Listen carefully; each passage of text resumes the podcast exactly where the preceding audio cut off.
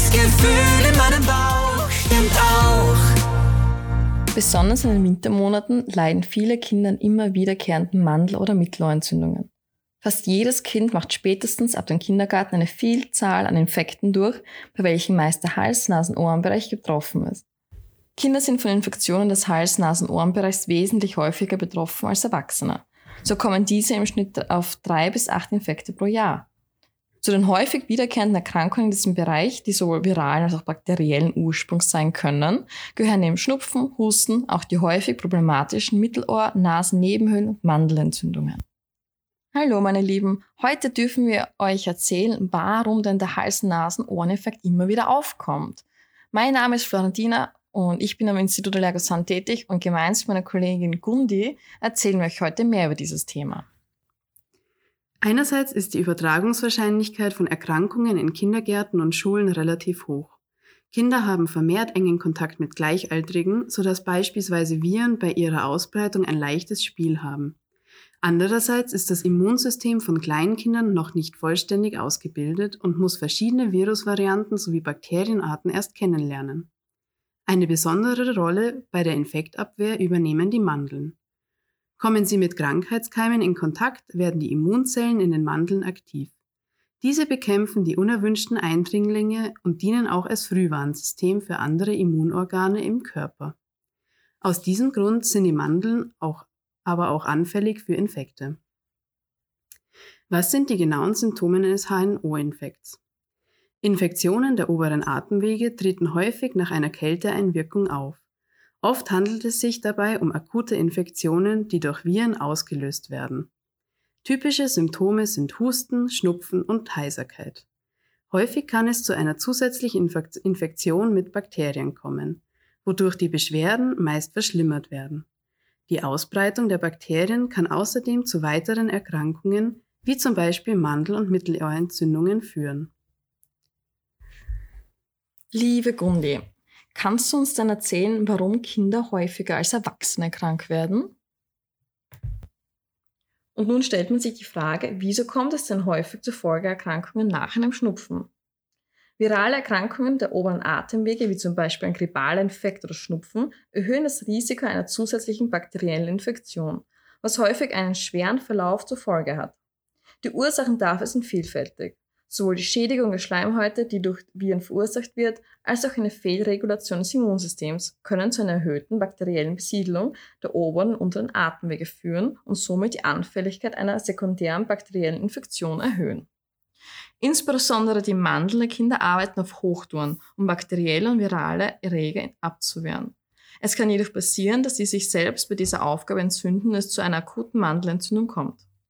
In Folge werden sehr häufig Antibiotika eingesetzt, was jedoch keinen Schutz vor wiederkehrenden Infekten bietet. Leider ist es oft so, dass ein Kind nach einer akuten Mandelentzündung nur für kurze Zeit beschwerdefrei ist und danach wieder unter der Erkrankung leidet. In diesem Fall spricht man von einer rezidivierten Tonsillitis. Bei Kindern, die an diesen immer wiederkehrenden Infekten leiden, bringen herkömmliche Therapien langfristig keinen Erfolg und die Mandeln müssen meist operativ entfernt werden.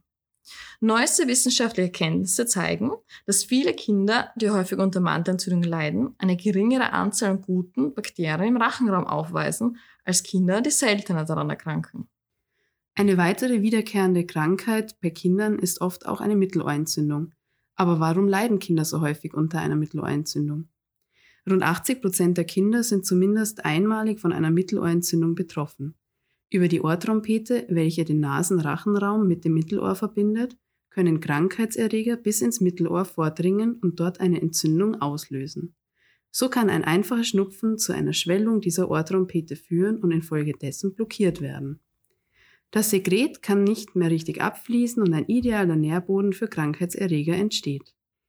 Die Sekretansammlung verursacht zudem meist starke Schmerzen bei den Betroffenen.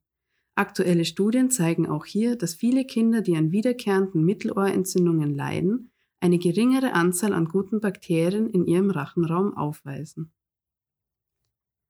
Welche Rolle spielt bei diesen Erkrankungen die Mundflora? Die Mundflora spielt eine große Rolle bei der Vermeidung und Bekämpfung wiederkehrender H N O-Infekte. Das gesunde Mundmikrobiom beinhaltet eine Vielzahl bakterieller Arten.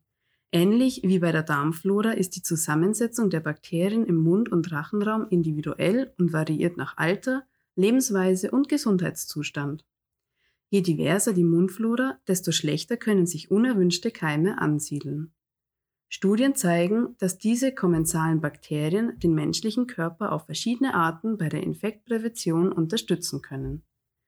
Die gezielte Gabe von Probiotika, vor allem des natürlich im Mund- und Rachenraum vorkommenden probiotischen Streptococcus salivarius K zwölf, ist daher sinnvoll, um die körpereigene Abwehr gegen Erreger von H N O-Infekten zu stärken. Jetzt möchten wir euch aber auch noch erzählen, was bei wiederkehrenden H N O-Infekten bei Kindern gut hilft. Zuallererst gilt es, die tatsächliche Ursache der Schmerzen und des Infektes herauszufinden und nicht bloß die Symptome mit Schmerzmitteln zu lindern. Insbesondere bei Kindern kann dies eine Herausforderung darstellen. Häufig werden bei Hals-Nasen-Ohren-Beschwerden Antibiotika verschrieben. Während diese Therapieform bei einigen Erkrankungen sinnvoll ist, kann es bei übermäßiger und unsachgemäßer Anwendung zu Resistenzen von Bakterien sowie auch zu Nebenwirkungen wie Übelkeit, Erbrechen und Durchfall kommen. Zudem sind häufige Antibiotikatherapien speziell in jungen Jahren und mit einem erhöhten Risiko von Erkrankungen wie entzündliche Darmerkrankungen, Asthma und auch Übergewicht assoziiert. Denn Antibiotika tötet nicht nur schädliche Bakterien, sondern auch die nützlichen. Daher ist es auch sinnvoll, auf präventive Maßnahmen zu setzen, indem beispielsweise das kindliche Immunsystem gestärkt und auf eine gesunde Mundflora geachtet wird. Gesunde Ernährung, ausreichend Bewegung und Schlaf spielen hierbei eine wichtige Rolle.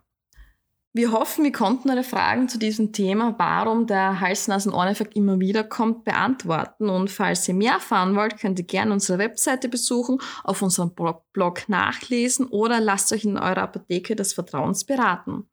Abonniert unsere Social-Media-Kanäle, damit ihr immer auf dem neuesten Stand seid, und meldet euch zu unserem Newsletter an, damit wir euch die neuesten Informationen zuschicken können.